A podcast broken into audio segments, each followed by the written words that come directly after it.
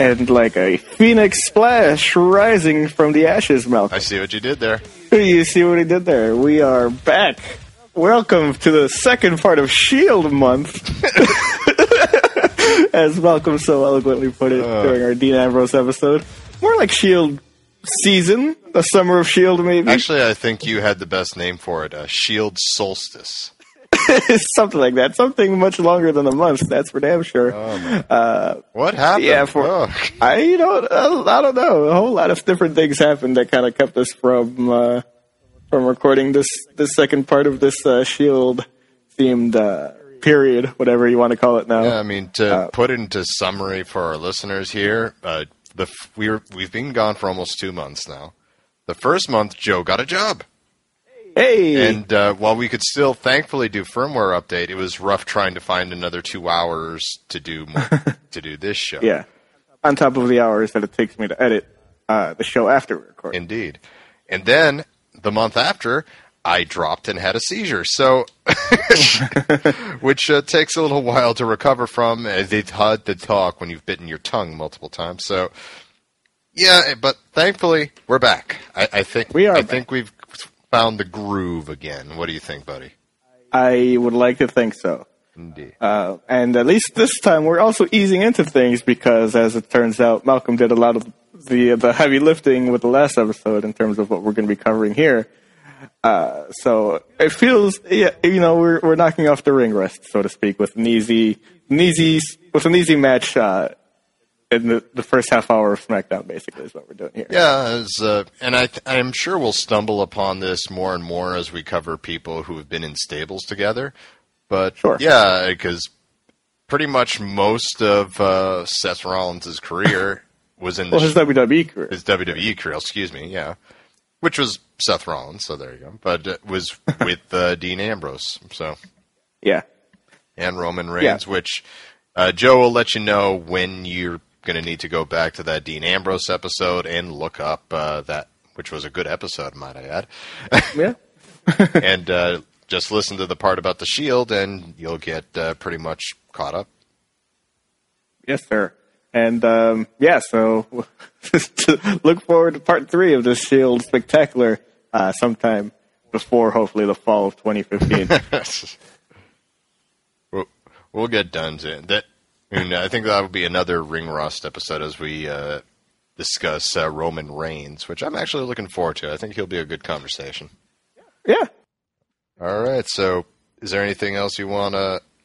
I guess we should uh, preface start. Uh, it's been a while. So, speaking of ring rust, let's talk about Seth Rollins and why he's important, and let's uh, discuss the most obvious aspect of why he's important. He's kind of the world champion right now. Yeah, he that matters a bit, I guess. You know, Yeah, and how would you rate his performance so far as world champion? um, well, it's hard to say. As as as a slimy heel, uh, I'd say he's definitely tops in the company for sure. Uh, but as in ring, let's say, well, not necessarily performer because he's obviously terrific, but as uh, as uh, if you want to take account, you know how well they portray him as a character in terms of his dominance, uh, it's hard to to feel too great about someone who loses to their miniature security detail uh, in a two-on-one handicap match when they're like half your size. Well, to be fair, there was shenanigans at least. In of course, but still, it's like you're you have your world champion losing to to Jamie Noble and Joey Mercury uh, on Raw. It's not it's not great. But- it's not great. but at the same time, I would say he's the biggest heel in the company right now. Yeah, yeah, def- definitely that. Second only to Triple H and Stephanie, but that's kind of neither here nor there. yeah, they're not around enough for them to, to matter a whole lot. Exactly. And I want to point out something Joe said, and that's character. I love his character. He is uh, such a piece of shit on TV.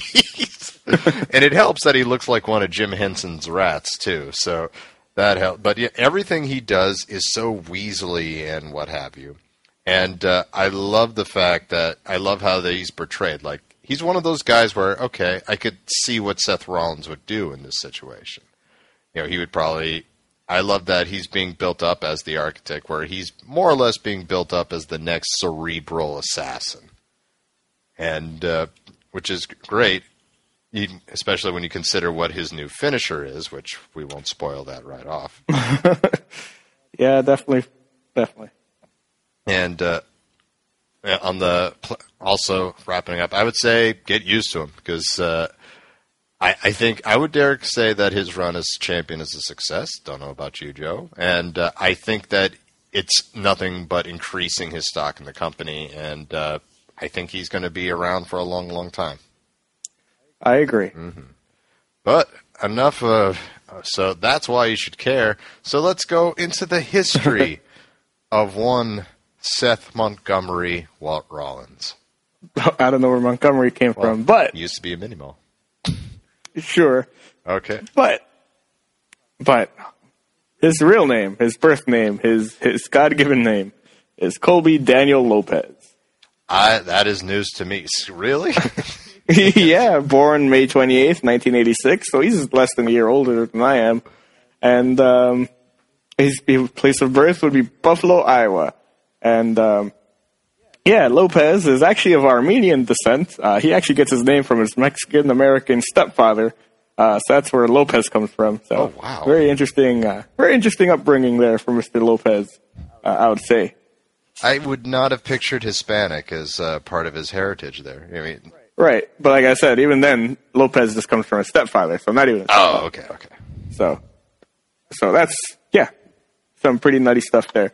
Uh, there's not much else that I know about Seth Rollins in terms of his personal stuff. Uh, you know, a lot of wrestlers, of course, their life is completely out in the open to a degree that exceeds, you know, what even other celebrities go through. Uh, but yeah, aside from learning the usual name and date of birth stuff, uh, that's pretty much all I got in terms of the background of Seth Rollins. Uh, so that that's interesting. I think I don't know. I like it. I don't know how he's managed to uh, to do that, but yeah. On top of that, though, uh, we'll we'll go through how accomplished of a wrestler he was uh, before even getting on WWE's uh, radar, uh, so to speak. Mm-hmm. Yeah. So getting the Armenian Mexican American thing out of the way, uh, he makes his pro wrestling debut in 2003 uh, as I don't know how to pronounce it, Gix or Jix. I don't know. G I X X Gix. Either way, it's not a great name. Uh, I don't think. Mm. Uh, premiering with Scott County Wrestling. Uh, this Gix name was thankfully very short lived, though, as he would debut uh, the name he would use for the rest of his indie run, uh, which was Tyler Black at Independent Wrestling Association Mid South (IWA). Oh, okay. Now, at IWA Mid South, he would enter the Ted Petty Invitational Tournament over the course of a weekend in late September 2005. Uh, there, he would defeat Sal Tomaselli on the first night of the tournament, but would lose to Matt Sydal, or Sidal, I believe, uh, aka Evan, Evan Bourne. Yeah. Yeah. the following night. Uh, incidentally, uh, this tournament was loaded with other people, uh, other wrestlers that are actually that should be very familiar to uh, WWE fans. the American Dragon, Bryan Danielson, wow. was in there. El, Gener- El Generico was in there. Mr. Sami Zayn, you might oh, know El him Generico, as. yeah. El Generico, Generico, uh, and one Kevin Steen. Jesus was in there as well, and the and even and even his his future uh, his future security guard Jamie Noble. They were all in there, uh, hanging out at the Ted Petty Invitational Tournament uh, in some random weekend in September of 2005. Wow. Pretty neat stuff, I think. Wow. Yeah, it's yeah. it's incredible looking back at like indies now, and you can see so many people who are in WWE now that apparently are just so used to working together with one another. right. Uh, and then back in at Scott County uh, Wrestling, he would go back to win their heavyweight championship, even spray painting uh, the belt to mark SCW's quote unquote black era, uh, which was a nice touch, I thought. Yeah. Uh, he would then find himself at the NWA, the National Wrestling Alliance's uh, Midwest promotion, winning their tag team championships with uh, Mark Brave. The two would defend their titles against the likes of Ryan Boz and Danny Daniels, uh, Brett Wayne and Hype Gotti, and Jason Rain and Marco Cordova throughout early 2006. Uh, in singles action, though, he would score off against the likes of Eric Priest and, much more notably, uh, AJ Styles, who's currently the IWGP Heavyweight Champ over at New Japan Pro Wrestling. If we ever do a special, I want to talk about people who left TNA and are suddenly the greatest thing in wrestling right now. But yeah, that kind of that's that seems like more of a like wow, TNA just isn't very good at uh, holding on to their premier talent. No, Man, so uh, anyway, he would actually make, speaking of TNA, a brief appearance over there in October of 2006. As far as I know, basically just for this one match, Yeah. uh, teaming up with Jeff uh, Luxon in a loss against the Latin American Exchange, LAX, which is composed of uh, Homicide and Hernandez. Hernandez, uh, familiar to those who tune into Lucha Underground every week. Homicide, uh, I, I do know he's actually a really great, uh, he's actually a really good wrestler too, but I guess he's just rubs people the wrong way and never really got a shot. Yeah. That's a shame. Yeah. Uh, and then in a match against the Briscoe brothers over in, in, in May of 2007, uh, his tag team partner, again, Mark Brave, suffered a back injury that put him on the shelf for a very prolonged period, uh, kind of forcing Tyler Black to pursue more singles action at Pro Wrestling Guerrilla, PWG, starting in June 2007. Uh, and in September, oh, go ahead. I was like, did he re- actually wrestle the pro wrestling gorilla or? Yes, he did. Was Pro Wrestling Gorilla, the silverback. In September of 2007, moving right along, uh, Tyler Black joined Ring of Honor, Oh, okay. uh, which overlapped with a lot of his time over at Pro Wrestling Guerrilla and other indie promotions, or or another indie promotion rather, uh, Full Impact Pro, until May of 2009. Can I tell But a, before we a really quick Oh. uh, story? Go ahead. Uh, I actually learned this story. You can find this out on uh, CM Punk's uh, WWE set. Uh, but he talks about it during his time when at Ring of Honor, he basically ran a camp. He was in charge of training over there, and you know, if you passed the training, you you had to give Punk thirty, you know, three thousand dollars, and then you were essentially in Ring of Honor. Okay. And uh, he said that he was very hands on with the training. Like he, he wasn't like he just stood in the ring and said, "All right, do squats." Like no, he would like come down and do the squats with you and what have you. So he it was he was doing all the exercises. And he mentions one in time in particular that uh, there was this one guy who really stood out, who was ahead of the pack, stayed up, uh, kept up with him, and what have you. And uh, at the end of it, he told went up to the guy and said, "You know, wow, you're you're in, dude, you're in." And uh, it and the guy told him, "Yeah, that's fine. I don't have the money, so I can't do it. I essentially just came to do this just to see if I could do it, you know." and that guy was Tyler Tyler Black, so he could have debuted with uh, Ring of Honor much sooner if he had three grand. So, I thought it was an Seems like a pretty shitty requirement, that, that three grand thing. well, pay for training, and we're not going to pay do it for free. Come on, I mean, I mean, if I'm good enough, maybe you can me that $3,000 and I'll pay you back. Joe, you got to want it. Okay, okay. Got to mortgage your house. indeed. Oh man. Anyway, you know, before we we dive into his ROH run, uh, I guess we can kind of mop up over here with his time with uh, PWG and FIP. Okay. Uh, at PWG Pro Wrestling Guerrilla, the Life During Wartime event, uh, Tyler Black and Jimmy Jacobs won the their the World Tag Team Championship from Roderick Strong and El Generico, uh, who had replaced Jack Evans, another uh, Lucha Underground personality lately. Uh, and in December of 2008, Tyler Black won FIP's World Heavyweight Championship from Go Shiozaki, uh, but vacated the title in May 2009 after a neck injury left him unable to compete. Uh, and that would be Tyler Black's uh, neck being injured, I guess. Oh wow. Yeah. Uh, but circling back around to uh, Ring of Honor, their man up, their man up event in September of 2007, he joined ROH along with Jimmy Jacobs and the Necro Butcher, and the three of them formed a faction called the Age of the Fall uh, when they attacked the Briscoe brothers, and they even hung Jay Briscoe from like the roof or like some rigging that they used for a ladder match or something. What? Uh, earlier in the night, yeah, yeah, like from his feet. It wasn't Oh, okay. they didn't lynch the man. Jesus Uh, uh, that's what I thought too when I read it, and then I saw, then I looked it up on YouTube. I was like, oh, thank God, because that's that's like nobody needs that. I mean, it was bad enough when Taker did it to Boss Man. I mean, Jesus. I know it's like, oh God, oh man, and he would wrestle tag matches mostly as part of Age of the Fall. Uh, finally winning the ROH Tag Team Champ Championship with Jimmy Jacobs at Final Battle 2007 uh, in December, defeating the Briscoe brothers, and uh, they would end up losing the titles to the No Remorse Corps uh, a month after that. Uh, after losing those titles, uh, Black would set his sights on the ROH World Championship as well as continuing the team with Jimmy Jacobs. Uh, while he would lose his first couple of, of shots at ROH's top prize, he would once again win the tag titles with Jacobs in a tournament at Up for Grabs in June 2008. Uh, at the Driven event in September 2008, they would lose the titles to Kevin Steen and El Generico. Uh, it's fun to think about those guys uh, Yeah. being, you know, best buds and tag team partners uh, after uh, everything that they make them do at NXT. Uh, anyway, Tyler Black continued to chase the, the world title, uh, losing a number one contender match against Austin Aries at Final Battle in December 2008. Following this loss, Jimmy Jacobs would turn on Black by attacking him. Uh, and for some reason, Black would face ROH World Champion Nigel, Nigel McGuinness in a non-title match before Aries did, uh, defeating the champ at ROH's Full Circle event in January 2009. Uh, following this, Aries refused to face McGuinness, uh, so Black was granted his title match instead, but was unsuccessful in winning the title as the two wrestled to a time limit draw. Real old school stuff. Broadway.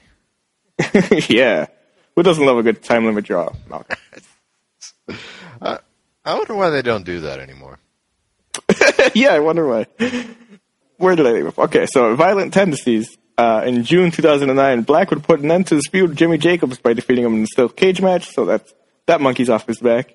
Uh, and then in September of 2009, a couple months after that, uh, Black finally had surgery to build a, to fix a bulging disc in his back, presumably, uh, the injury that kept him from competing, uh, at FIP back in May. Uh, but upon returning returning the following month, he fi- he won uh, ROH's Survival of the Fittest tournament that they have every year, uh, earning a title match against new champion Austin Aries at Final Battle in December of 2009. Uh, and that was actually ROH's first live pay per view, apparently. Oh, was it? Okay. Yeah. Uh, once again, though, Black would wrestle the champ to a time limit draw. So, bit of a theme On the pay per view? Come on. yeah, on the pay per view. Uh, following the draw, uh, the commissioner, Jim Cornette, would book Aries and Black into a rematch at the 8th anniversary show in February 2010. Now, in the event of another draw, though, Cornette had set up a panel of judges that included himself and one judge each, or, and one judge uh, each of the competitor's choice. Like they each had a, a choice of a judge to, to a point. So I guess make it as uh, even as possible for the judges. Jesus Christ. Did he also Yeah. change the name of the Fed to WCW? Jesus. yes, he did. Uh, anyway, uh, Black would win the match by pinfall, though, uh, so that wasn't necessary. Finally, winning the ROH World Championship. hey. Anyway, between winning the title uh, in February and August of, two, of 2010, within those, what is that, uh, seven months about? Yeah. or six months, uh, Tyler Black would defend the title successfully in a number of matches. Uh, in August, though, he would sign a developmental contract with World Wrestling Entertainment after fielding offers from both ROH and TNA. Uh, and Black would turn heel for the remainder of his time with ROH, lashing out at fans that criticized him for selling out, and at one point even threatening to bring the ROH title with him to. WWE. And did you hear like some of the stuff going on behind the scenes? Uh, do tell, Mo. Uh, and this is courtesy of uh, not only the Shield DVD set, but if you go on uh, WWE, the WWE Network, if you look up the destruction of uh, the Shield special that they did forever ago, uh, he talks about it there, where essentially up until the point and he wins the title, and a little after, like Joe talked about, he was like the poster boy for ROH, one of their top guys. Uh, however, during this time, and unfortunately I didn't write this down, but ROH's owners changed hands, and for whatever the reason, they didn't like uh, Rollins or they didn't like Black, and you saw his roles slowly but surely drop in the company. It wasn't until they found out that he had signed with another company that he decided to do essentially a summer of punk type of deal. See, Lucky agrees. Uh, so, and it was actually like his drop that are like, all right, look, he reached out to John Laurinaitis of WWE of uh, WWE, and who he had been like talking to on and off, and said, "Look, I'm about to sign somewhere else. If you want me to come over, you know, now's the time." And it was actually at the eleventh hour that Laurinaitis gave him a call and said, "All right, all right, here," and the rest, as they say, is history. History that I have right here in front of. All right, what happened then? Uh, anyway, after after doing all that, the apparently WWE was the last promotion to make him a contract offer, like he said. Uh, but he says the the choice was also very easy after speaking to Mr. Evan Bourne, Matt Sidal. How do you pronounce his name? Siddle? Sidal? Seidel. Seidel? Okay. Uh, he admitted that he uh, likely wouldn't have He admitted that he likely wouldn't have the creative freedom freedom others could give him, uh, like other Feds, but he recognized WWE as you know just being, hey, they've got all the money and stuff, so Yeah. and you know it's kind of that's kind of the peak of the industry, so it's hard it's hard to argue with stuff like that, you know. Yeah, that's uh, that's actually a really good sum up there by Seidel, and you know you're not going to have as much freedom, but at the end of the day, if you're looking to make money, that's where you got to go. Yeah, Even if it's just as simple as you go there, you're you're big for a few years, and then you can just rape and pillage in the frickin' indies for the rest of your career. But yeah. maybe not that last part, but yeah, well, you can and do very well. Yeah. well, I'm not saying you're making millions, but you can get like two thousand an appearance or something like that, Eh, which is considered crazy for everyone else who's making twenty bucks that night. But I digress. right. All right. So, so what happens? So, at his final ROH appearance, Tyler Black would finally lose his title to Roderick Strong at Glory by Honor 9 on September 11th, 2010, with Terry Funk as special enforcer. Never forget. Never forget Malcolm. so, days later, days later, at the September 14th, 2010 SmackDown tapings, Colby Lopez makes his official WWE debut in a dark match against Trent Beretta. Tyler Black's first and only WWE appearance, because that's like that's the one time he was Tyler Black at WWE. Ooh, nice, Just, just at a, just at a random dark match at a SmackDown taping, in 2010. nice trivia. I like that. Lopez was then assigned to FCW, Florida Championship Wrestling, making his debut on September 30th, a couple weeks later, as Seth Rollins. Uh, and he would lose to Michael McGillicuddy. And who's Michael McGillicuddy, Michael? Joe Hennig, AKA Curtis Axel. indeed. AKA Axelmania, apparently. That's his name now. I, I really want to forget his name is Axel Mania, please. Uh, and some background on Seth Rollins as the name. Lopez says that the name Rollins is a note to Henry Rollins, frontman of the hardcore punk band Black Flag, while Seth is simply a name that he likes. okay. so there you go. Seth Rollins. Bonus points for Henry Rollins there, but yep. I love how his music is just generic rock, though. yeah. Like uh, his uh, whole, like his whole entrance, I think he would just like dance, like he'd just do like a rock dance and then just go to the ring. But thankfully, that dropped when he went mainstream. But still, Yeah. uh, so how, how do you do in FCW? All right. Well, he would soon get in on FCW's hot 15 minute Iron Man action, Malcolm, that we remember we talked about in the Dean Ambrose ep- episode. Yeah, it seemed Uh, to be quite a bit of his history. Those Iron Man matches that are 15 entire minutes long. Uh, wrestling Hunico to a one to one draw in the inaugural FCW 15 match in, in November of 2010. Uh, in, in January 2011, a couple months later, he would win a tournament to become the first FCW 15 champion. King of the Iron Man match over at FCW.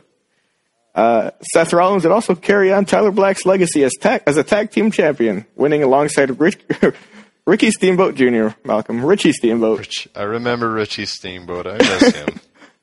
uh, in March 2011 against Damien Sandow and Titus O'Neil. The two would lose those titles, though, uh, to Big E, Langston, and Calvin Raines. I miss Langston as a last name. yeah, I don't know what what Vince has against last names. Like Neville lost, Adrian Neville lost his last name. No, he lost his first name. Oh no, wait, he's, yeah, he's, okay, he lost his first name. Fine. Ne- Neville is because Neville sounds so much better than Adrian. it sounds so nerdy without anything else in front of it. Yeah, what the hell is a Neville? I mean, Uh, anyway, Cesar- oh, Antonio Cesaro, he lost his first name too. Jesus. Alexander Rusev. Yep. Oh. Friggin' A, Vince. All right, uh, moving on. Anyway, uh, in July 2011, Rollins would enter that program that we talked about so extensively with Dean Ambrose over Rollins' FCW 15 title. Uh, their first match on August 14th would end in a 0-0 draw, resulting in a 20-minute rematch two weeks later. Another 0-0 draw resulted in a 30-minute rematch on September 18th. Uh, and when this ended in a 2-2 draw, the match went into a sudden death, with Rollins securing the win. Yeah. So after the mammoth effort to retain the FCW 15 championship against Ambrose, Rollins would lose it days later to Damien Sandow after Ambrose came in and attacked him. Or attacked Sandow, I believe. Yeah, and the rule was, I think, keep in mind, the 15 minute matches are under Iron Man rules. So Mm-hmm. it doesn't matter if it was by DQ, it was still a point for Sandow. Yeah. But Jesus, it, it's funny to me that how well Ambrose and Rollins work together, and I can't really like. You didn't really say any matches where they had together, like before ROH or before- ROH before NXT or FCW. God damn it, FCW. there you go. So, but yeah, I mean, this is not the last time we'll say those two together. But No, definitely not. all right, so what did? Okay, so I know about this part, but what happened after for Seth Rollins? Well, he would actually make his WWE television debut with a quick cameo in the promo for WrestleMania for the WrestleMania 28 match between The Rock and John Cena that aired during the Elimination pay per view in February of 2012. Really? Show, yeah, he was showing working out in Cena's gym, just kind of hanging out. I didn't know Cena had a gym. My gosh. Of course he does. They all do. uh, later that month, though, Rollins would win the FCW Florida Heavyweight Championship from Leo Kruger. Poor, poor Leo Kruger, aka uh, Adam Rose. It, it's amazing talking about some of these guys who are big deals in F- FCW and even NXT, and look where they are now. Like, yeah, Leo Kruger, he's on the chopping block. Uh, Damien Sandow, poor, poor Damien Sandow. uh, and Joe Hennig, oh god, it's kind of depressing. But he, It's very depressing, actually. yeah. So he wins the title, which not surprising. He's sort of been a big deal. Yeah. And what happens after that? Uh, a couple months later, in June of 2012, he would lose the title. okay. so, and by August, and by August, unfortunately, FCW had ceased operation, being rebranded as NXT. Uh, and Rollins would make his NXT TV debut on the new promotion's second episode, defeating Hero. Remember Hero? Hero? Yeah, Who's Hero? some guy, just some guy. Malcolm. Okay. Not every. well, you may know him as Brock Lesnar now. not all parts of these equations are equal to each other, Malcolm. We'll learn that. I, I guess not. Uh, NXT, though, held a Gold Rush tournament to crown its first champion, with Rollins defeating Jinder Mahal in the final on the August 29th, 2012 episode to become the inaugural champ. Think of what you just said there, but okay. Jinder Mahal. It was funny watching that because I did I did see this.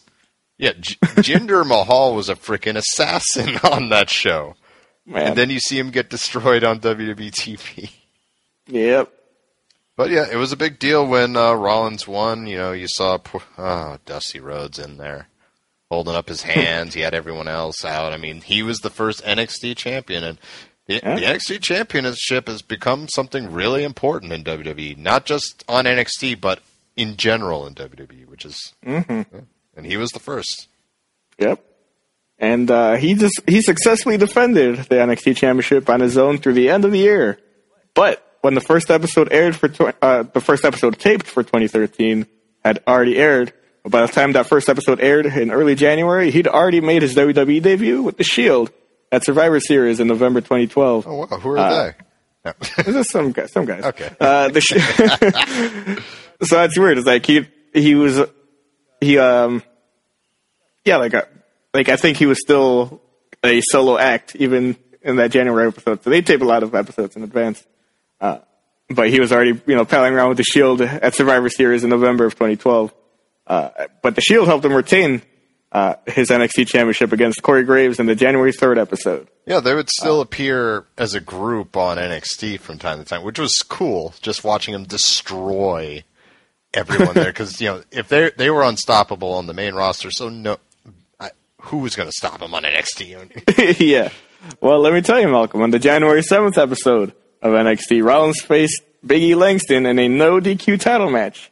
But the Shield was suddenly put at a disadvantage when the rest of the NXT locker room took them out, allowing Big E to win the NXT Championship. which you know what? I'll take that. Yeah. Yeah, I mean, it, it took the whole locker room to come out, The whole locker room was like, nope, no more. and because on paper I was like, okay, he's no DQ match against Seth Rollins of the Shield. Yeah, it's going to go well, Big E. Good good luck, but. this is back when Big E was pretty much Goldberg, except with ki- bits of King Kong Bundy, where he wanted a five count every single time. right. Oh man, and uh, but to close out Rollins and the Shield's time at NXT, they would attack Corey Graves during his number one contenders match against Connor Bri- Connor O'Brien. Graves would I love Connor O'Brien. Yeah, and then Graves would then challenge any member of the Shield to face him, a match that Rollins would accept and win. So that's his time at NXT there, Malcolm. Indeed. Short but fruitful. Yeah, he, he had a good run there, and so from there he go we go right into the whole Shield run for the most part, and uh, rather than spare you, rather than hit you with the same thing, uh, if you guys want to hear what happened with the Shield, just head on over to the Dean Ambrose episode, or maybe if Joe's feeling industrious, you can cut and paste that section here, but. Uh, Yep. So we head right in there. The Shield happened, became one of the most dominant uh, teams in history. And uh, where are we gonna jump in with uh, Seth Rollins' story again, there, Joe? Well, I kind of want to just highlight, you know, the differences between the three Shield members real fast. Okay. Uh, you know, because out of the three Shield members, interestingly, you know, obviously he was the high flying acrobat, often taunted, taunted, tout- touted as the ac- uh, see now now I'm getting all screwed up here. He was the acrobat and also touted as the architect. Okay, there we go. Mm-hmm. I, I would say we never really saw too much of the architect part, though. I'm, No, I mean, but it, like towards the end of their run as a Shield, all of a sudden Michael Cole kept calling him the architect, even though those like we didn't really see that behavior, but until like at the end where he started kind of like pointing people in different directions or whatever in the metal matches. oh no, I would say it's been longer than that, but yeah, I mean, he called him the architect, 'cause I guess trying to make him sound like the brains, uh, either the brains or the one who made this group come together. Right. and uh, yeah, we didn't really see we didn't really see him scheming or forming plans. Like, Yeah. I will say though, the one time I would say we did see Seth Rollins, like how smart he was, was uh, the first time it looked like the Shield was breaking up, and he basically had this fantastic promo, and you know the one where he basically said to him, "Okay, are we done or are we done?" Right. That, but aside from that, no. no. Um, you know, and obviously all three members were and are very talented individuals. But Seth's, I don't think, like, I like looking back at it, like, or what, as far as I remember, he didn't really showcase the obvious characteristics of a future main event attraction the way you know Reigns and Ambrose did. Yeah, uh, like a lot of people, including myself, I'll be frank, really thought that he was going to be backburnered. Like when a when a tag team or stable breaks up, somebody gets the shaft usually. yeah. Yeah, like you know, a lot of people. Marty someone's Jannetty. the Marty Jannetty. Yeah. Someone gets Marty Jannetty. That's all there is to it. like Dean Ambrose, you could see a main eventer in him, and you could tell already that they were really grooming Roman Reigns. Like it, Yeah. it was obvious Roman Reigns was the favorite of the company. Yeah, you had the stoic powerhouse and you had the chaotic brawler. But you know, Rollins, you know, even though he was very acrobatic, you know, that was a very specialized moveset that he brings to the table. Uh, and there have been high flying like WWE champions, obviously, you know, like Eddie Guerrero, Rey Mysterio, and Jeff Hardy, things like that. You know, or people like that. Technically, Shawn Michaels is one too. yeah, I guess. But I mean, I mean, aside from like Shawn Michaels, none of them have really been the face of the company, uh, even if they win the championship. Uh, so you know, like seeing this group of characters, you know, together, you're like, all right, he seemed like the odd man out. He always seemed like the odd man out uh, in the group, but you know, since breaking all of our hearts by breaking up the Shield uh, and realigning himself with the Authority, uh, he's not only continued his work as an excellent in-ring performer, but he's elevated his mic work to cement himself as a top heel in the company as well. Yeah, I, I I will say that when that whole thing went down, which was once again the one of the biggest jaw dropping moments I can remember. Like it's the last time I was like, "Holy shit, what are you doing?" But but since that uh, moment, I actually went on record saying that they made a mistake. Like I thought Dean, Am- if you were going to make it do a heel turn, Dean Ambrose was the right choice. So yeah, I wasn't a huge fan of it at first. However, I would say it was around. Do you remember the interview uh, Michael Cole did, did on Raw in the ring with uh, Seth Rollins? Yeah. Yeah, it was around there where he was sitting down and giving his explanation because it had to be good because he He literally turned his back on the most dominant faction in the history of WWE. Yeah, and not only that, he was seemingly the weak link. so you have to have a pretty damn good reason. Exactly. And uh, to his credit, too, I thought Triple H sold it well, too. Like, he, he made it a big point that, no, this was the brains behind everything. Uh huh. He's how how would I not choose this guy? And uh, together they sold it off really well. And on top of that, he had so much heat. Like he still gets sellout, you sold out chance too. That was a year ago. I know. And he gives a and his look every single time. It's like, come on, guys, that was like a year ago. Oh man, yeah, and yeah, like in hindsight, it, it's hard to believe that we were even blind to to his talents, but it's it's great. It's great stuff. It was just a matter of perspective. I mean, one to, for especially towards the end there, they were focusing so much on uh, Roman Reigns, mm-hmm. and you know, at first we even thought thought it looked like uh, Dean Ambrose was going to get going to be the one that turned on him too, and Uh huh. he sort of got lost in the shuffle. Saved some really good matches, but yeah, but I'd have to say, in terms of running, if there's like ever an example to show somebody for taking the ball and running with it, it's this part right here with Seth Rollins. Yeah. So soon after leaving the Shield or breaking it up, however you want to look at it, uh, Rollins announced himself as the first participant in the Money in the Bank ladder match for June 2014, uh, like an episode of like main event or something. Which made sense, you know, because now he was friends with the Authority. yeah. And in the weeks between the Shield split and Money in the Bank, Dean Ambrose, of course, pledged to make Rollins' life a living hell for his betrayal. And of course, Rollins convinced Authority at some. It got to a point where Rollins convinced the Authority to let Ambrose into the ladder match, if only to keep him from interfering in, in the match from the outside. You know what? That made sense. Because he was absolutely right. If they kept him out of the match, he, he would just interfere and be like the phantom eighth member of the of the whole match. Right, but as, if he's just a part of the match, you know, then other people in the match will just beat will have time to beat him up as well. Exactly. So that was genius. I like that. Uh, but instead, Kane would interfere in the match from the outside on Rollins' behalf, uh, hitting Ambrose with the tombstone and holding the ladder, while Rollins claimed the briefcase to win the match. Yeah, and once again, showing off how much of a schmuck he is in the process. So, like every little thing has been, you'll find, has been built up to make you dislike Seth Rollins. Like he can't. Yeah. Like the point is, he doesn't. He rarely does something himself. He always has backup, and that's just to go with the whole mystique of what he is. He's a sniveling little shit who's being given everything he receives. And who's more unlikable than the person who buddies up with Kane on purpose? Like, ugh, ugh, ugh, the worst. Oh, good, good times. So after failing to stop Rollins from winning the briefcase, Ambrose instead promises to keep Rollins from cashing it in, igniting both performances' first post-Shield feud uh, in a big way. Uh, but again, since we're overlapping with the Dean Ambrose episode, we'll just go ahead and skip to Night of Champions instead in September of 2014. Once again, though, I will say that in terms of making the most out of something, something uh, like I guarantee you, the whole thing with Dean Ambrose was maybe going to be one or two pay per views, but they just made it work so well that it went the entire summer. So good on them. Moving on to uh, September 2014, Night of Champions.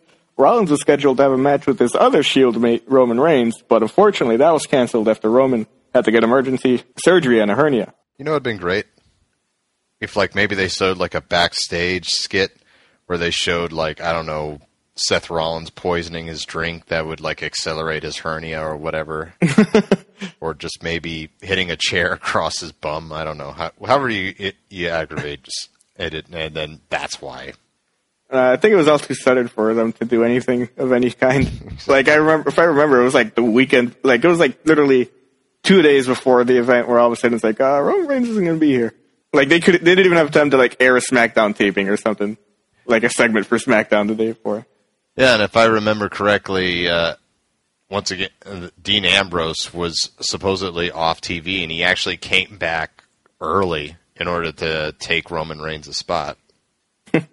And uh, but instead, of course, Roman, uh, I mean not Roman Reigns, Seth Rollins, being the stand-up guy that he is, he came out to the ring anyway, uh, to gloat and claim his victory via forfeit. That was amazing. That was one of my favorite parts. Like he gets his hand raised and he is so happy.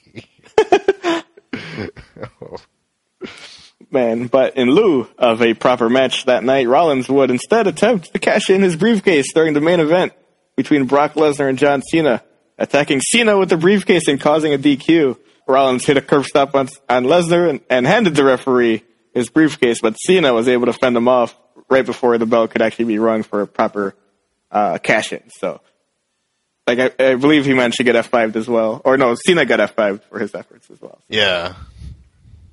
The only thing though is I don't remember what exactly happened. What happened to Dean Ambrose that night that he couldn't actually? Uh...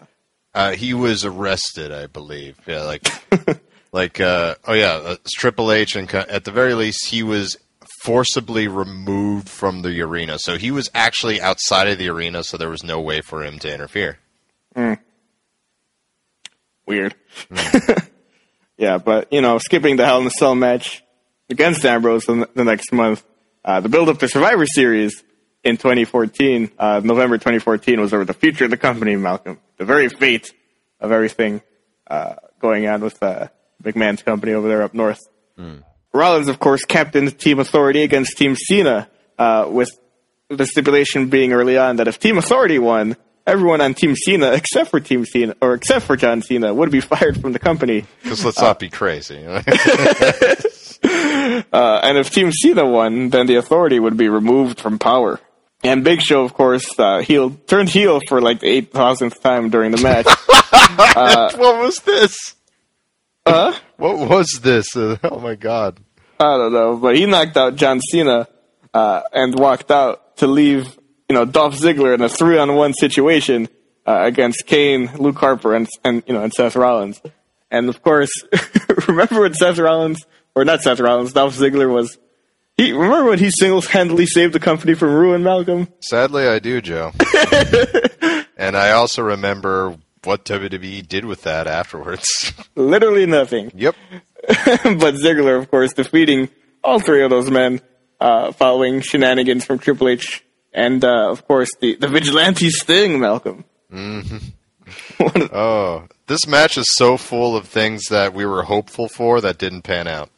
I know, man. Don't we know it? So yeah, of course. Uh, as Dolph Ziggler gets down to, to Seth Rollins being the one on one, both of them the sole survivors of, of their respective teams, uh, and Triple H just kind of like just he blatantly like he, I've never seen such blatant cheating from an outside outside first outside party. Yeah, he just kicks the shit out of Dolph Ziggler. and like yanks the ref and throws him away. It's like, man, forcing Sting to come out of literally nowhere, and everyone's like, what the hell? So- and that would be the other oh shit moment I can remember this year. Yeah, so good times all around with that match, really. But yeah, he beat up Ziggler so bad, I thought it might lead to a match. yeah, I know. Like in a vacuum, uh, that that match is it's a lot of fun to watch. Oh, yeah. based on uh, based off of everything uh, that that surrounds it, but everything after it, you know, it's a shame that it's almost liter- almost none of it panned out. Like uh, I, that match, that pay per view, I, I have to say, was during one of the months that was the first month I can remember where they're like, "Hey, here's a free month," and uh, there were so many things that jammed into that month that I thought it was like the best case of you know making the most with what audience you have at the moment. That I'm more than positive they got a lot, quite a few million subscriptions after that. Oh yeah. Um, and of course, with the authority ousted from power, Rollins didn't have the security blanket, of course, that he'd banked on when he broke up the Shield. Uh, but you know, somehow the weird thing about this whole Survivor Series thing is that Cena retained the ability to bring them back whenever he wanted. Uh, but of course, there was no reasonable reason for him to actually do something like that. But Seth Rollins tried to convince him anyway, unsuccessfully for for a lot of it. And the two would have a tables match at TLC in December with the added stipulation that Cena would lose his number one contendership to the WWE title if he lost the match. Now, if I remember correctly, Malcolm, this match had lot of shenanigans of its own because near the end of the match, a table is set up outside the ring and both men fall through it at virtually the same time. Uh, and after multiple referees disagree over who fell through the table first, the match is restarted. So of course that leads to more shenanigans uh, afterwards with Big Show interfering on Rollins' behalf, which causes Roman Reigns to do the same for Cena, and allowing Cena to decisively beat Rollins. Yeah, by the way, those two really good chemistry together. I think. Yes, definitely. Oh, and we'll know we'll definitely see this the month later uh, at the next pay per view event. But before we get to that, Malcolm, Rollins, of course, still wants the authority back, so he continues his feud with Cena. Uh, and he finally manages to go to Cena into reinstating the authority by holding Edge hostage on the December 29th episode of Raw. If there was ever a time to post that picture of Will Ferrell with the coffee saying, well, that escalated quickly. yeah, he's like, I'll break his damn neck. It's like, whoa, whoa, take it easy. Like it was literally, it was literally just Edge and Christian just like hanging out in the ring, th- thinking to close out the show, and then, then here comes Rollins and Big Show, and they're just basically like, "Fuck it," and they take out Christian, who apparently only has one hit point and can be taken with one briefcase shot in the chest. Well, because I mean, both Edge and Christian are basically untouchable at this point because you know Christian's got had like eight thousand concussions in his career, Mm-hmm. and then Edge with his like half a like half of a bird boned neck that he has. Well, they're yeah, they're both essentially Mr. Glass from uh, friggin' Unbreakable. Uh huh. and uh, they grab uh, Edge, who is really Mister, who really Mister Glass, hold him down, and then you know Cena comes out, and they have this. I know what they were going for, but it looked kind of stupid too. It did. Where Cena's like, "Whoa, whoa, whoa!" he was like in a constant state of ready to spring the action. He's like, and you're right. Like Rollins is like, "Step closer, I'll fucking kill him," and you're like, "Jesus Christ." Take it down. That's funny. So yeah, so essentially, Seth Rollins, the mastermind, like, what if I just threatened to kill some guy? How about that? And Murder him dead. oh yeah, and to be fair, he was being really scummy about it. He was telling him like, "Hey, the guy has a kid coming, Cena. What are you gonna do?" And I'm like, "Holy shit!" Uh, so Cena finally relents. Is like, "All right, I reinstate the authority." Oh man. And uh, you know, then Seth Rollins tries to do it anyway, to Uh-huh. which Cena is able to make it in on time and stop him. Which begs the question: Why did he even do it? if he had the speed to do it. And then my favorite part: Rollins gets away, and this is all in the same night. And then the authorities' music hits, and they come out and start to celebrate. Yeah, they're just hanging out backstage, I guess. Why would they be backstage? if if they uh, were, ban- did they know like, yep, tonight's the night. Oh man, I don't know, Malcolm. I don't know. I would love it if they went to every single show hoping that Seth Rollins got him to say it. it's like fuck it, we're we work for the company, we got tickets.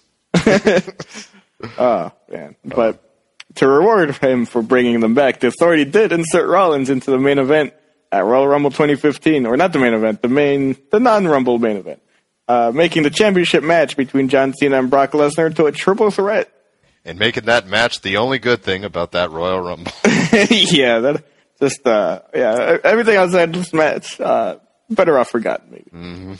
And uh, you know, despite J and J's you know constant interference, because as a triple threat match, there's no disqualification. Uh, so J and J was was constantly interfering throughout the match, but it was to no avail. Uh, as Seth Rollins was in Seth Rollins or John Cena, even though they were doing as much as they could to fight each other as little as possible to try to take out Brock Lesnar, were unable to wrest the, the World Heavyweight Championship away from him uh, because he's an unreal freak of a man. yeah, that match did a lot to make him out to be that unreal freaking man. The fact that they had to work together, and especially the spot where it's like an FU on a table and then a flying elbow through a table, which looked magnificent. A, f- a beautiful flying elbow. Yeah. And Rollins looked like he had it after he hitting that uh, the much the top at the top of the show we mentioned Phoenix Splash on Cena, and then all of a sudden, and I'm not even kidding, Brock Lesnar like materializes behind Rollins, grabs him and chucks him on his fucking head. Oh man, Uh, and then you know F5, F5. That's it. I mean, like, oh, this match, that match is great. Like, that is definitely one you need to check check out. My God. yeah, one of one of the very best triple threat matches you'll ever see. easily. And then if you can't just skip to that match at Royal Rumble and then just leave. yeah, that's yeah. Just watch that match, and that's, that's all you need to watch from the Royal Rumble Indeed. in 2015.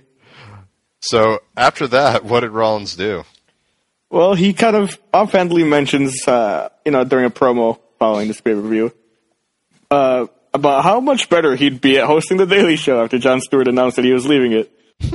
like he just kind of offhandedly does it. It's like he just announced that he was leaving. And he's like, ah, this is like it's a thing that WWE does where they try to insert topical things into their promos, and sometimes something happens. And this is one of the few times where something actually came of their topical uh, humor because. Uh, Jon Stewart is a huge mark. That's what happened. yeah, uh, because after he, he, he trashed Jon Stewart, the two would enter a back and forth for several weeks. Obviously not in ring, but you know they, they had a nice back and forth where uh, Seth Rollins would show up on the Daily Show once or twice, uh, and eventually uh, Stewart would end up showing up on Raw and kicking Rollins square in the balls, and it was it was one of the funniest things I'd ever seen. I would say it's also pro- arguably one of the best ins- uses of a celebrity.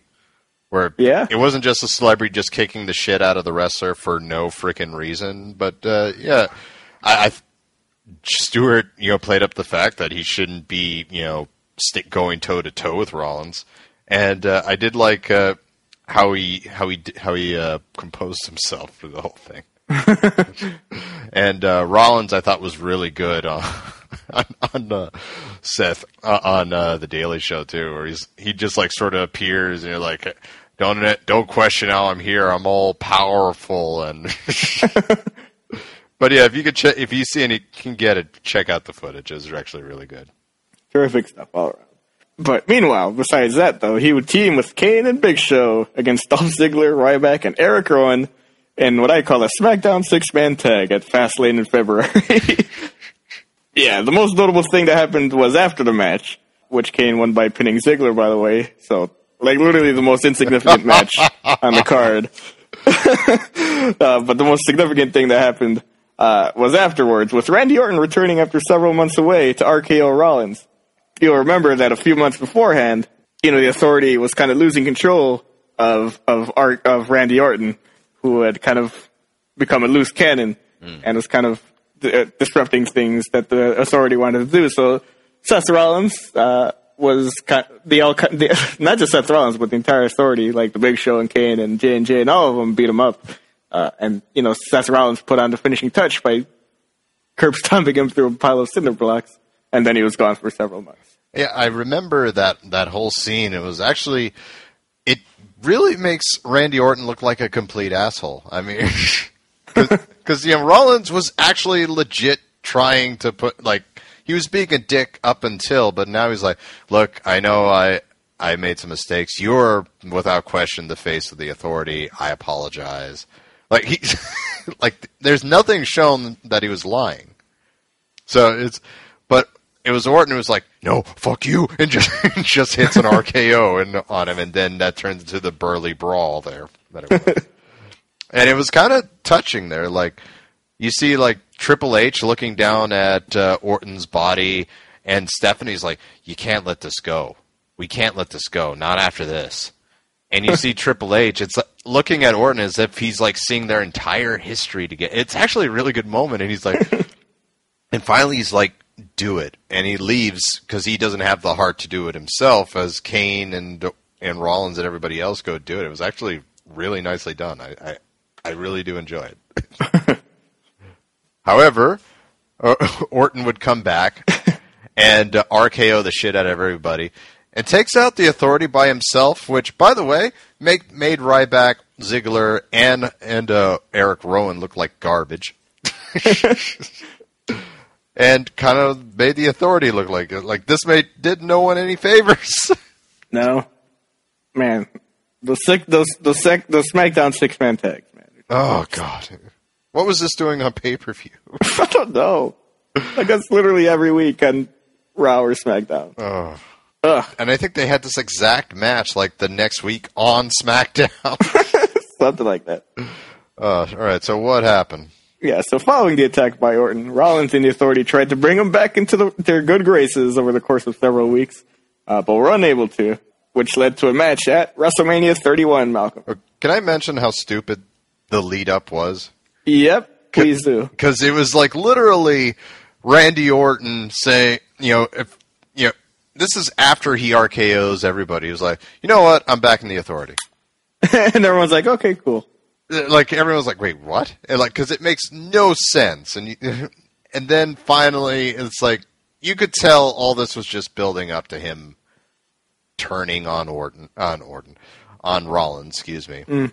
which it eventually does during a tag match. Which once again, Seth Rollins not doing anything to to be a dick. He's like actually standing by Orton and saying, "Come on, guys, we got to give him a chance." And it's like, "I'll even work with him. Let's do this tag match together."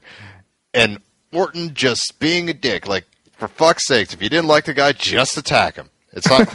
it's not like I needed a reason to boo Rollins. Just like right. don't show me Rollins being this nice guy and then attack him for no flip him the bird and then just he beat the shit out of uh, Seth Rollins for like ten minutes after the tag match. Yeah. So much that I'm like, well, I have no reason to watch the pay per view now because I just saw Orton get his revenge. yeah. Fucking A. But they have the match at WrestleMania, and to be fair, it's a good match. Yeah, but I think the exclamation point is that the curb stomp was reversed into possibly the most spectacular RKO I've ever seen. Indeed, and you, it's a shame because we're never going to be able to see that counter ever again. I know. I think that's part of the reason uh, that the curb stomp isn't used anymore. Is because, well, like, why wouldn't you just stand up right when he puts his foot on your head well, that's also like and like launch him eight feet in the air? Well, that's also like asking why would you punch Hogan a third time after he points at you? I mean, it's just leave the ring at that point. Oh man. Uh, but yeah, he got he got beat by Orton. Ugh, it's a shame for Seth. He could have had such a great great moment at WrestleMania. Yeah, it's a shame. So that was over. Yeah. Or was it, Malcolm? Oh, what? Whoa, because of course he would have cashed in that fi- that Money in the Bank contract finally at WrestleMania, turning the main event between Brock Lesnar and Roman Reigns into a triple threat. And it's amazing how many problems this solved. yeah, I know. Um, because of course, you know, the whole thing was that people were wondering whether they were going to really pull the trigger on Roman Reigns as the new champion because that seemed the very obvious resolution leading up to the, the event. And of course, like, you, you can't have him beat Brock Lesnar, right? Because Brock Lesnar was like an unstoppable monster for months and months and months. So having Rollins cash in and pin Roman Reigns and not Brock Lesnar is like, they don't know, they're like, no one looks bad out of, coming out of that. Indeed, and it solved like all the problems I had with uh, Roman Reigns. Like, granted, once again, still shouldn't have. So many reasons why Royal Rumble 2015 was awful, but and it kind of annoyed me that he was getting the title. But because uh, because Rollins did this during the match instead of waiting till after Roman Reigns won the Uh-huh. title, you know, Ro- Ro- Reigns has still yet to have the belt, which means I, he gets to grow on me a little bit more, which is great. And uh, Rollins, once again, looks like a piece of shit in how he did it. Yeah, because you know, after 20 brutal ass minutes where Lesnar and, and Reigns are just beating the crap out of each other, Jesus, were they beating the crap? you know, Rollins just kind of moses on over with this briefcase, curb stomps the two other men, you know, just pins Reigns and just like, "Yay, I'm champion!" It's like you didn't earn that. So Like- that, that's the unfortunate part there, because uh, not too long after this, Curb Stomp, for whatever the reason, is now banned. yeah, So when they show replays of this moment, they can't show the finish. yeah, because uh, for those of you who don't know, they're banning it for do the whole concussion deals, where you know they want to protect people from concussions. You know, meanwhile, Sheamus, the stiffest guy in the company, can still jump kick you right in the fucking head. But, yeah. Like there's still so many finish. Like the curb stomp is the only one that's affected by this. Like meanwhile, you can still DDT or powerbomb dudes like nobody's business, or kick them in the face like a hundred times. and the curb stomp really isn't that dangerous. Like I have No, you just put your arms down. It's fine. yeah, and you can tell he's not putting any pressure. It's like of all things, the curb stomp, but but and which led to a very awful two months where he was using like what I called the tripping DDT, Yeah, like it, it looks like a reverse DDT, the setup, but he just kind of falls forward with it, and s- like what? Yeah, it, it, it looked like they both tr- they both take a pratfall at the same time. Whoa! but then, but it, it'll lead to him getting a better finisher, which uh, I, we're jumping a little far ahead for that. So, a little bit, yeah. what happened after WrestleMania, Joe? Yeah, so uh, so uh, post WrestleMania, uh, well, first a couple of things that are, are noteworthy about his cash in at WrestleMania is that, uh, of course, he was the first person to cash in at WrestleMania, to, the first to do so during a match, even, uh, and of course, that's, this whole thing makes him the first NXT champion to win the WWE uh, World Heavyweight Championship. So a lot of cool firsts uh, from Mr. Seth Rollins in that moment. That's it. That's right. That's a lot of stuff I had never thought about, but you're absolutely right. So, you know, he's gone not just for winning the belt, but he's going down in history for quite a few things. Yeah. So cool stuff. Now, of course, the next day on Raw, the the always the always rowdy uh, post Mania Raw, uh, Brock Lesnar comes out to claim his championship rematch immediately, uh, and would seemingly have his first match in, on Raw in over a decade. Uh, but of course, Rollins, being the perfect slime ball that he is, claims that he was just too tired to compete so immediately after winning the title. Like his foot, like his foot hurt after curb stomping everybody in sight. Uh, and this enrages Lesnar to the point of attacking commentators and cameramen uh, to earn himself an indefinite suspension. Such a good moment. it's such a just a brutal moment. It's like holy shit. and as soon as I saw it, I'm pretty sure you, Joe, were the exact same, said the exact same thing. There's your SummerSlam match. Basically, But turns out we were wrong, but still. by a month. yep. Fucking Oh man.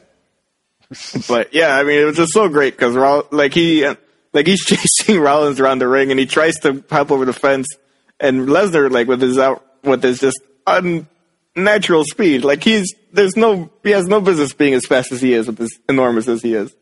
He- he's, Like a, he- he's a goddamn bullet, man. like like Rollins has his back to the, like the rope, but he's able to come out of the ring super fast and, and just kind of hop over the fence. And but Brock Lesnar manages to catch him somehow. I have no idea how, and grabs him, and and J and J, you know, sacrifice themselves so that he can run away. Uh, and then like he has no one else to beat up, so he beats up everybody around him instead. It's like whoa, It's like my favorite part, whereas when uh, Seth Rollins hits that uh, pe- weird Pele kick of his, that Enziguri. Enziguri, and Brock turns his head and then turns his head slowly back as if he's insulted that Oh no, that's not a slow turn. It's a very fast. I'm gonna murder you now turn for even trying to do that. I was like, oh my god. And to me, that sold the whole feud. That moment right there. it's fucking terrifying. Like he doesn't like like he, like it's a no sell. Like it's so easy to fuck up a no sell, right? Like you can do it like Hogan does, where he's just like, oh, that responds right off of me, brother. Yeah. but like this is like like you you like you like you launched an arrow at the side of a very hungry and sleepy dragon, and like now he's gonna murder you for doing that. Indeed. Oh, And uh, yeah, like, and the obvious play here is obviously that the authority kind of concocted this this little scheme so that you know that Seth Rollins could not have to deal with Brock Lesnar while he's champion, right? Mm-hmm. Like that's what makes sense. It's like that. So it's a good plan. It's very good. It's it's very simple. It's very effective. But I I enjoyed the whole thing. yeah, me too. The only, I mean, the only nitpick I could say about it was that I, I knew there was no chance he was dropping the belt until Brock Lesnar came back. But aside from Oh, of that, course. But I mean, obviously, the like obviously, if if you were to have a one-on-one rematch with Brock Lesnar, like obviously he wasn't going to win, so obviously they needed to wait to get him out of the picture, mm-hmm. and that it was with an indefinite suspension by goading him into uh, murdering everybody at, at ringside. Oh yeah, and it's funny that F five and Cole made him that much more over. I know, like like normally attacking a commentator is like, oh boo, burr, but it's like, oh, you fight Michael Cole literally out of his shoes. You're America's greatest hero and national treasure. Oh god. So what happened? Uh, he was in a match that night, wasn't he? Who? Rollins. No. Oh, I could have sworn. Yeah, he was with. Uh, he was like in a six man with uh, Sheamus and. Yeah, it was like him, Kane, and, and against uh, I think Cena, Orton and Sheamus or something like that. But anyway, it doesn't matter. It was like, It literally doesn't matter. it was a nothing match. So, so what happened? Uh, but speaking of Orton, though, those two weren't through because Orton was still had a legitimate bone to pick in that he never got a championship rematch following following his loss at WrestleMania 30 the year before, and he would finally get one at Extreme Rules uh, in April of 2015. Now, Extreme Rules being extreme, uh, each competitor got to name a stipulation for the match. Orton they decided that his stipulation would be a cage match. Nice. And then Rollins decided that his stipulation was that Orton was banned from using the RKO. And also Kane was the gatekeeper for the match. Well, that was uh, the gatekeeper thing was what Triple H added afterwards. Oh, right, right, right. But But Seth Rollins, like, there's so many issues with this. The I ending. know, like the biggest one among them is that once it's a cage match, it's no, it's no DQ. RKO him to death. Who cares? Yeah, like, yeah. One, once again, no DQ, and two, who the he picks the cage match because he does he wants to prevent outside interference, which is ignoring that two weeks ago Rollins had a cage match with John Cena, to which J and J Security were interfering all over the fucking place in that match. Yeah, cage matches in WWE have been nothing but like magnets for outside interference. Like I don't remember the last time I saw a WWE cage match where no one interfered with it. Yeah, but Like, what's the point of the cage? But they keep picking it because they say like, "Oh, no one can interfere." No, no one. It's it actually Like- increases interference. like everyone always interferes. Oh. Like even even the what you would think is, as the most interference free, like the most interference proof match, which would be like Hell in a Cell Hmm. or Elimination Chamber. Like both of those have been like invaded by the Wyatts. Like the Hell in a Cell match, you know, between Ambrose and and Rollins, you know, Bray Wyatt materializes or whatever the hell in the middle of the ring, and then that one Elimination Chamber the year before, where all of a sudden like I think Bray Wyatt pulls somebody out. I forget who he was feuding with, but he pulls somebody out of the elimination chamber. It's like, what is happening with these cages? Yeah. Uh, and on top of that, the whole you can't use like I don't think he said Randy Orton couldn't use the RKO. He just said the RKO is banned. Mm-hmm. Which leads to the issues with the match because what what happened in the match, Joe? Well, he wins with an RKO. and it's never addressed and it, you can tell it makes no sense because the commentators are perplexed and arguing like no he said randy orton no he said the rko is banned from the match so shouldn't he get disqualified like i think the pay-per-view literally airs with them like trying to figure out what just happened uh, but it's okay because I think like on Raw or something, like he he's like, oh yeah, did you like that SKO I gave him? It's like, what the hell? so there you go it was an sko and that's oh god. uh so now what happened next week Well, I mean, it's worth noting that Kane, uh, as the gatekeeper for this match, he he still interfered with the match because, of course, why wouldn't he? Why wouldn't there be interference in the cage match? Uh, with Kane kind of attacking pretty much everybody around the ring: Orton, Rollins, J and J Security, uh, and you know the animosity would continue between Kane and, and Rollins afterwards. With Kane as director of operations, because that's what I forgot to mention that Kane is director of operations now. Uh, for those wondering why Kane's booking matches, uh, Kane booked Rollins in the triple threat match at Payback against Roman Reigns and Randy Orton following a fan vote. Like he put, you know that that for uh, anyone who might not know if this is if they unearth this episode 20 years from now and they're like fan vote, what are you talking about? Well, there used to be this thing called the WWE app, uh, dear listeners, where where uh, where uh, as you watch the show live on Raw, uh, like you were presented with three choices, and Kane presented presented the fan vote for three different matches at uh, at Payback. Either it was either uh, Rollins versus uh, Reigns at Payback one on one versus Orton one on one, or the triple threat match. It's like obviously everyone's going to pick the triple threat match. You're right it has been a while since they've done one of these hasn't it Yeah, I think they're finally done with that. As Thank a, God, because it, And- it was never good, man. no, there was never anything to come out of it. Yeah, like following that fan vote, it was a triple threat match at Payback.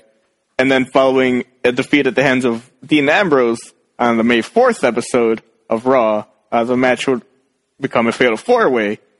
So basically, the Shield and Randy Orton all involved in the fatal four way for the WWE Championship. It was one of those matches. I think uh, I don't know if I joked with you, but I was literally joking with people that the matchup was Reigns, Orton, and Seth for fighting each other for the right to pin D- Dean Ambrose. basically, yeah. But thankfully, the cooler heads prevailed because uh, you know they didn't kill Dean Ambrose like that. And you know what I'll remember fondly about most fondly about this match, Joe? What's that? Now? The shield, the mini Shield reunion. Yes. Because there comes a good match. First of all, really good match. I, uh, there comes a point in the match where you know they're only outside, and Orton is like attack is like taking pot shots at them. And at one point, Rollins is like, "Put him through the table, put him through the table." And then at first they're like hesitant. Ambrose and Reigns are hesitant to do it, but then Orton starts punching him, and then they all converge in classic. it's like Shield. muscle memory. Indeed, like classic Shield me- fashion.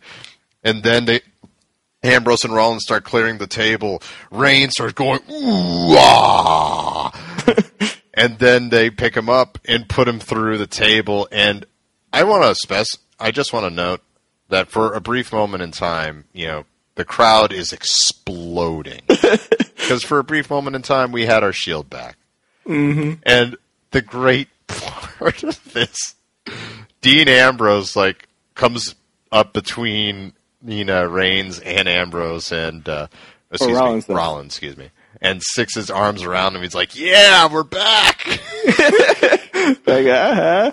And Ambrose is like shaking his head happily, and so is Reigns. And then, same time, their smiles disappear as if, "Are you fucking kidding me right now?" we didn't forget the last six months, asshole. Jeez. and then they just beat the shit out of Rollins. Oh man. But it, it was a great. But like, I would recommend seeing that match just just for that moment. Like, I replayed that so many times. it's so good. But this match is also a very important part in uh, Rollins' history, isn't it, Joe? Yes, it is because you know, like we mentioned, with sometime between probably between Extreme Rules and Payback, his curb stomp was phased out by WWE for nebulous reasons, as we've already said. Uh, reasons that certainly aren't discussed publicly. And you know, in the lead up to Payback, Rollins was experimenting with that goofy ass DDT as his new finisher, which definitely did not pan out.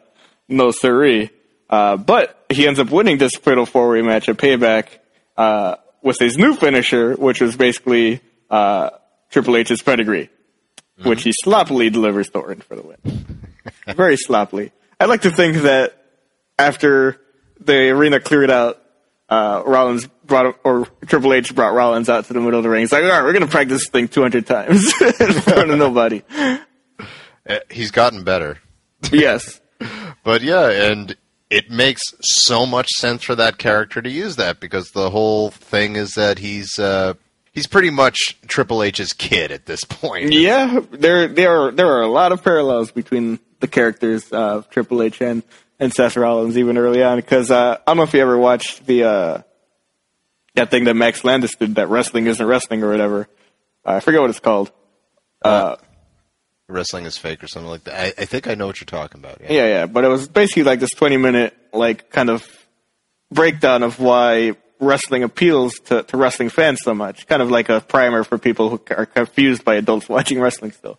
Uh, and yeah, like the, and he does it through the lens of kind of examining Triple H's character, uh, where Triple H, because the thing about wrestling, yeah, like his, the gist of his argument is that wrestling, you know, th- that wrestling basically just never ends. It's an ongoing thing. So characters like wrestlers that stick around forever are these characters that get to evolve over the course of decades, even if they're lucky.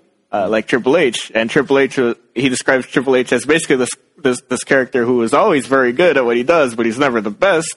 Uh, but he was always very good, and he was always very jealous of his friends who were the best around him and were, were more more likable and whatnot. And it made him very jealous, and it made him very conniving and whatnot. And that's basically what Seth Rollins is, where he was surrounded by you know you know the Shield who who had more obvious you know paths to success.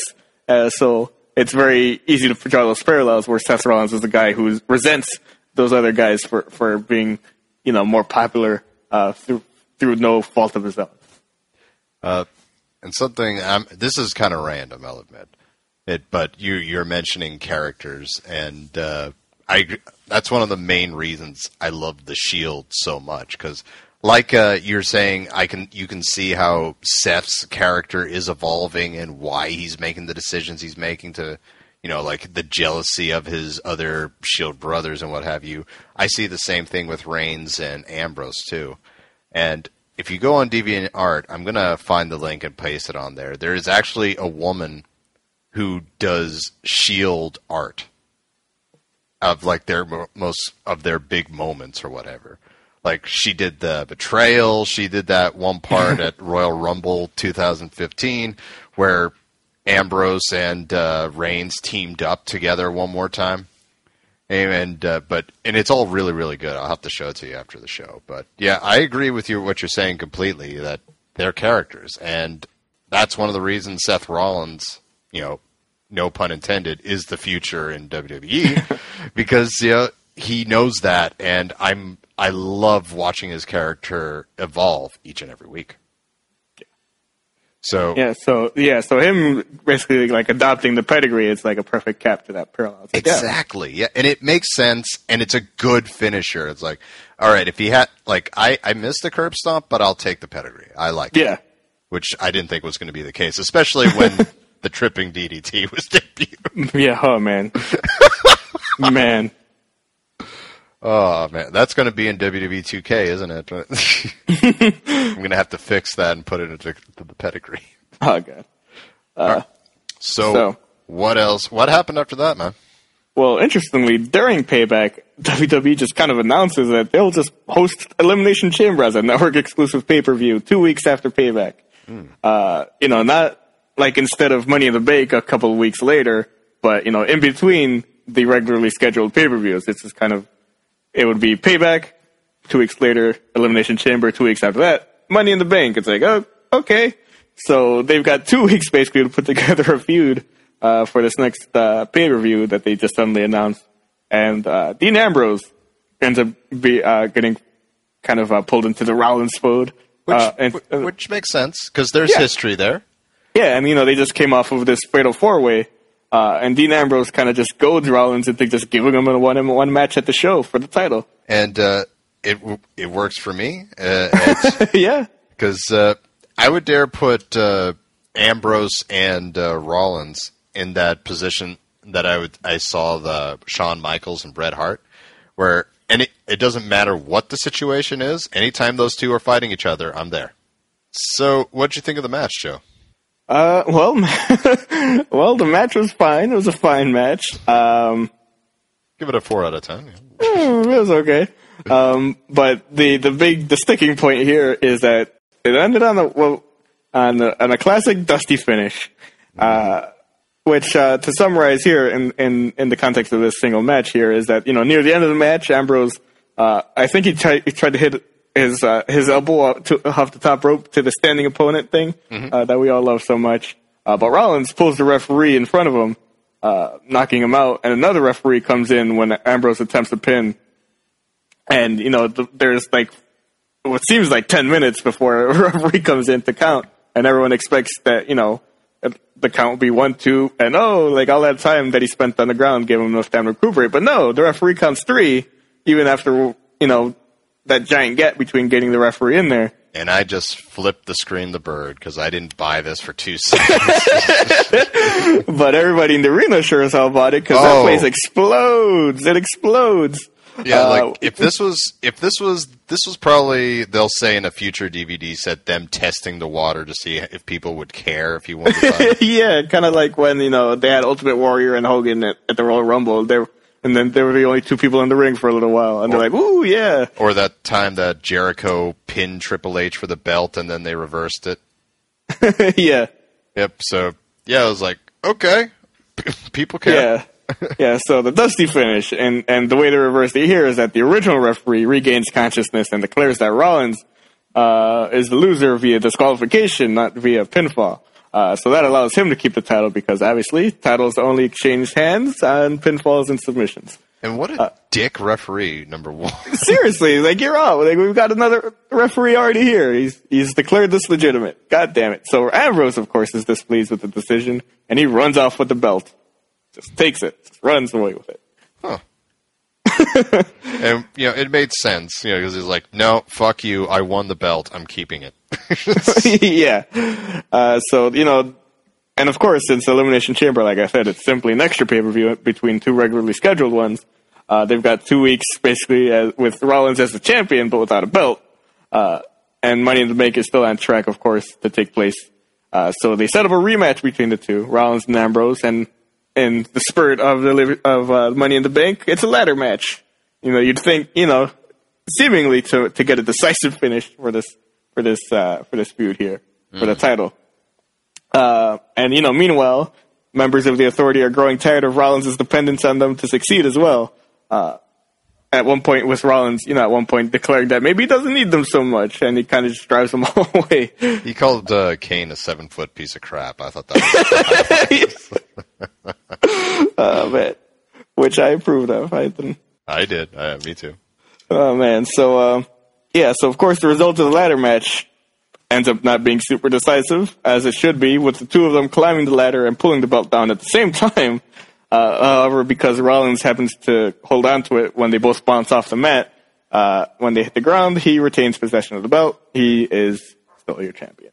Yeah, and I was really impressed by by this match because you know I, I I guess with Ambrose, I'm always nervous of him looking weak, and uh, this match really did a fantastic job of making him look strong. Because there's a part where Ant, where Rollins is just power bombing him all over the spot, all over the place, like murdering him, and. Uh, and, you know, but Ambrose just keeps fighting and fighting and fighting, and then they did that whole thing where like he was literally like fingertips away. He was away from being champion, which he brought up in a in a later promo and said, "You know what? That's my goal now. I want to be champ." You're like, "Okay, more character development. Awesome."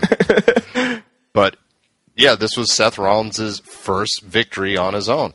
So basically, showed, yeah. So it showed that you know what? Maybe he can stand on his own.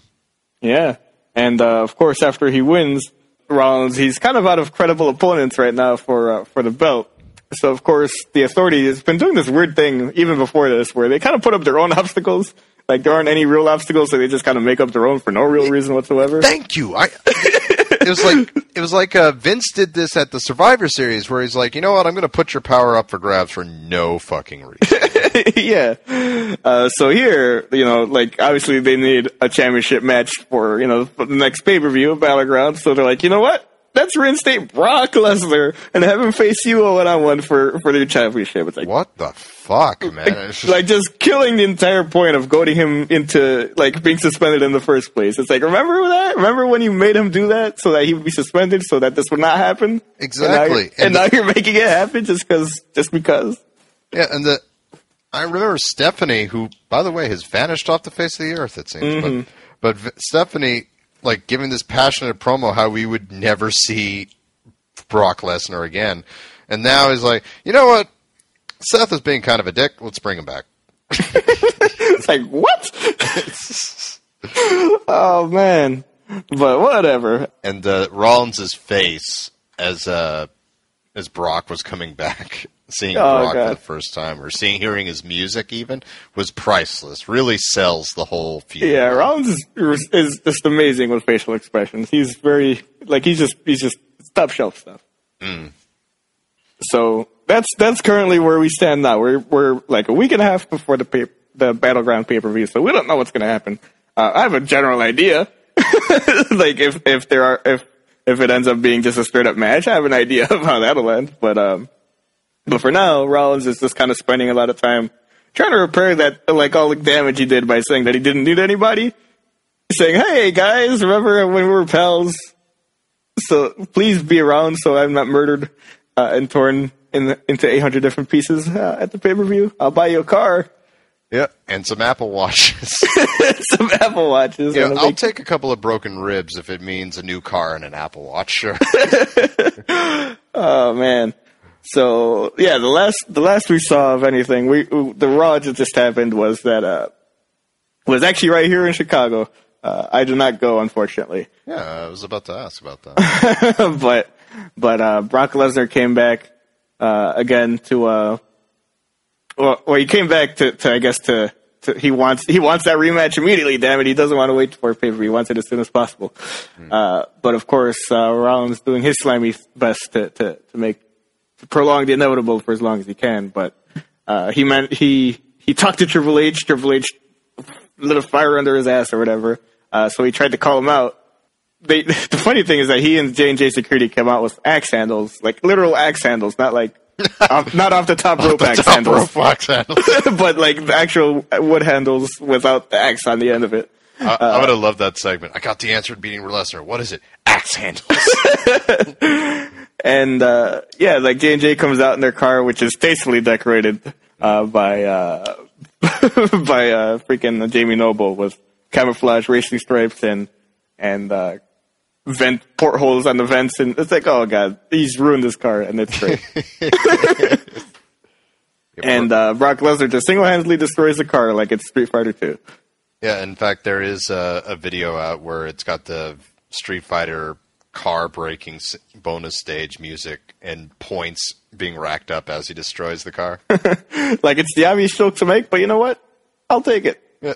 And I have to say, if you want a, an example of how scary strong Brock Lesnar is, there's a part where he, like, with his bare hands, and people are going to say, oh, it's a fake car. I don't think it is. no, Where he legit rips a car door off the hinges and then chucks it. he hurls it halfway across the arena. He hit a guy in the front row or the second row. You hit a kid? It's like. and I would say it was like, what, 40, 50 feet he chucked this car door? Uh, way further than any person should be able to. Oh my! He is. He should be either a supervillain or a superhero. My God. Oh god, he he might be the, the single best wrestling entity I've ever seen. I'm surprised they're not calling him the tenth wonder in the world. Oh man, But yeah, I'm ex. Once again, going to the pay per view, I'm excited. I mean, I've been waiting for this literally the entire summer, and or ever since WrestleMania, and uh, I think it's going to be a great match. I mean, Brock matches are always a spectacle to behold, and this is literally a matchup people are going to buy because Seth is such an, a wonderful heel that people want him to die. yeah, yeah. So, and uh, according to .com's J and J Security, as of that night, are out indefinitely. So, unless that's a ruse, which you know he's the architect, it could be, but unless that's a ruse, I think we're setting up for Brock winning, and then the rematch at Survivor Series where Brock will win again, and uh, that'll be that.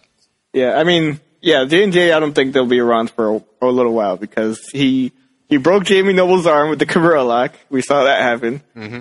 and then he threw Jamie Mercury upside down onto the hood of the car. So I think they'll be out for a little while. Poor Noble, he's he was just getting destroyed in this feud. Oh man, like he got he legitimately got his ribs broken uh, last time that he was on Raw. yeah, that was real. Yeah. Yeah, he. Uh, just, it's just it's it's too much to ask of a tiny man's body to be thrown against the barrier by Brock Lesnar. Indeed, and I can only imagine Kane coming back from his Hawaiian vacation and be like, "So what I miss?" Oh, oh, oh, yeah, nope, nope. Like you come you come by for battleground, buddy? Nope. yeah, uh, there was a delay at the airport. I'm gonna be back that Monday. Sorry, dude. oh man. uh, so, what do you see in Rollins' future, the undisputed future? Man, I, I see a lot of bright things in there coming coming forward. Uh, man, it's just he's so he's so good. He's so good. He's so spectacular at at, at what he can do in the ring. And uh, in terms of his in, his his mic ability, it could still use a little bit of work. Like in terms of you know being able to promote, he's perfectly great at that, and just kind of being very easy to dislike. But uh, like there's some couple of things where he kind of just he has this tendency to kind of ramble a little bit. If he's the one opening the the show with the promo or whatever, he tends to ramble a little bit longer than he probably should. But overall, I think he's he's he's he's going to be a multi-time world champion well before very soon. Oh yeah, and when it's all all said and done, I think uh, he's got an extremely, extremely bright future. Uh, I do hear you with uh, the with the the promos though, but I think he, at the same time he's getting better every time he picks up a stick. So, Yeah. and uh, which is funny because like the biggest joke I had on him for the longest time is I thought he sounded like Stephanie McMahon if he, she was a male. Because she's got the same but you know. It's like it's, it's but no, no, he's in a class all of his own. Like it's amazing how the Shield, how like every single one of them is going places. Like there is Yeah. no Jannetty; they're all Shawn Michaels, which has never happened. Yeah, and you know, between all of them and and just the people coming out of NXT that seem like they're going to be ready by the time WrestleMania 32 rolls around, uh, I'm very excited for what that card could look like. Oh my God! I think we're heading into a re- into a WWE renaissance, like a new attitude era, so to speak, with all these guys being called up. Like I can only imagine what the Divas division is going to look like when they finally call up everybody. Okay. Yeah, like from the sounds of it, they're already got two call ups prepped for SummerSlam with the whole Paige storyline, Oh my god. which When that finally happens, I'm going. to Oh my god. Mm-hmm. I'm so excited for Sasha Banks coming up. except for Sh- Sasha, Charlotte, you know, freaking Bayley, even man. Oh, good. But at any event, I guess that does it for Seth Rollins. It does. We should go into a few recommendations though before. we Oh, match recommendations. Yes, before we finish off uh, properly. Uh, of course, the usual Shield six man tag matches are still in effect. If you want to look up those matches against the Wyatts or Revolution or or that TLC match uh, the month after they debuted, all of it's still wonderful, great stuff. Uh, but if you want singles action from Mr. Seth Rollins, uh, of course, that triple threat match from this past Royal Rumble is, of course, the place to start. I think. Uh, there are a few instances that are outside of the box, so to speak. Like there was like this weird matchup with uh, the Shield versus Cena versus I think the Usos, where it was an elimination match, and the la- the final two were Rollins and uh, Cena, and it turned into one of the best wrestling matches I've ever seen. but, but yeah, but aside from that, yeah, pretty much, I agree with you. I would starting around uh, that on that uh, triple threat is a fantastic entry. Yeah. Uh, you know, his match at WrestleMania with Randy Orton was good too, and of course, him watching him cash in uh, this Money in the Bank contract, a lot of fun as well. Uh, but if you want to go for stuff, I guess before WWE, there's not a whole lot to talk about. Not because none of it's any good, but just like I said, it's it's hard to find stuff that you don't have to buy yourself from like ROH, uh, their like DVD library. Uh, like there's very little that's like on YouTube that you can look up for yourself. But what I did find though were some interesting stuff. Like there was a match he had with Kenta, Yep, that was going to be the match I recommended actually. Aka Hideo Itami, at ROH End of Age on June 27th, 2009. Uh, the only thing I found on YouTube from that match was a highlight reel set to some really bad, kind of like grungy rock crap that I didn't enjoy. But it, but he managed, the person putting the video together managed to keep a decent amount of uh, what happened in that match, and it's still a really great watch, uh, just based on that. But there's also a match against Bryan Danielson at ROH Southern Navigation the year before May Southern 9th. Navigation. That's what it said in the YouTube description. So that's Okay, sure. he, so, uh, but that's like a 20 minute match, and that's that's that's really excellent stuff as well. There's a match from his time at you know, like we mentioned, his time with, at NWA Midwest. He had a match against Karma. There were mm, Amazing Kong, aka Karma, who you might remember Are as you serious? yeah, an intergender match. How did that go? Uh, not well for Mr. Uh, Tyler Black. oh man, that's it's an interesting thing to watch because uh, Karma is just uh, a beast of a woman. And uh, let's see here. There's I found a match against Kevin Steen at IPW, uh, which is pretty interesting to watch. It's like a 12 minute match. Uh, It's funny that Kevin Steen is you know Steen being his real name, but that sounds like the made up name and not Kevin Owens. But yeah, that's a cool match to watch as well because you know Kevin. That's he's still like you can still see you can still see the underpinnings of both of their future characters uh, in that match. Like especially Steen as as just this like for all the stuff. like soon, like I think uh, very soon uh, Kevin Owens will be the top heel in the company just because he's just such a spectacular piece of crap. and you can see that here uh, in this match if you look it up on YouTube. I don't know the date on that though. Like you'll know it when it when you see Kevin Owens uh, standing in the ring against uh, basically Seth Rollins in a tiny gymnasium with like two rows of chairs surrounding the ring. Uh, I mean- but that's what I've got. Yeah, I mean, I wouldn't be surprised. Like Owens, I think is going to. Oh, I can't wait for that episode that we do. But yeah, I wouldn't be surprised if Owens starts his own heel stable up, and that leads to the reason that the Shield has to team up again. that would be pretty goddamn cool. Which, by the way, folks, spoiler, that's going to happen. We're, we, Oh, yeah. we will sh- see a Shield reunion, but it's not going to happen for a while because you know what? I think they all three of them deserve time. So Yeah. For a split second, we thought we might have had it at payback, but uh, it was not to be. All right, Joe. So that does it for this week's episode. Tune in next next time where we'll be talking about Roman Reigns. At some point, hopefully within a couple of weeks, hopefully not within a few months. Yeah. hopefully we'll we'll be back on a more regular schedule. Uh, back hopefully to the planned every other week thing that we had going on for a good while. well, trust me, if I have anything to say, we will. All right, Joe. What what if uh, people like what they heard today? What where how can they follow us? Well, that's an excellent question, Malcolm. You can find us first and foremost at slamuni.com, uh, where you find all of our episodes posted. You can subscribe. You can find our RSS links and whatnot all there. It's all very easy to do. Uh, but you can also subscribe via all the usual channels. If you prefer doing stuff on iTunes, you can find us there. If you prefer an RSS catcher, like say, uh, I don't know, Pocket Casts, you can do it through there as well. Very easy to find either way. Wherever fine podcasts are, are sold and downloaded, you'll find us there. If you want to follow the show on Twitter, you can do that at Slam University. If you want to follow me, I'm at Wants23. If you want to follow Malcolm, he's at PS Malk. And that's pretty much it. That's pretty much all I got. Did I miss anything here, Malcolm? It's been a while. Uh, no, Joe. I think you hit all the all the everything that needed to be said here. all right. So, with all that being said, uh, we'll catch you at some point in the future. We're not going to commit because apparently, if we do that, that doesn't go so well. But soon, damn it, soon. All right, later, people. See ya.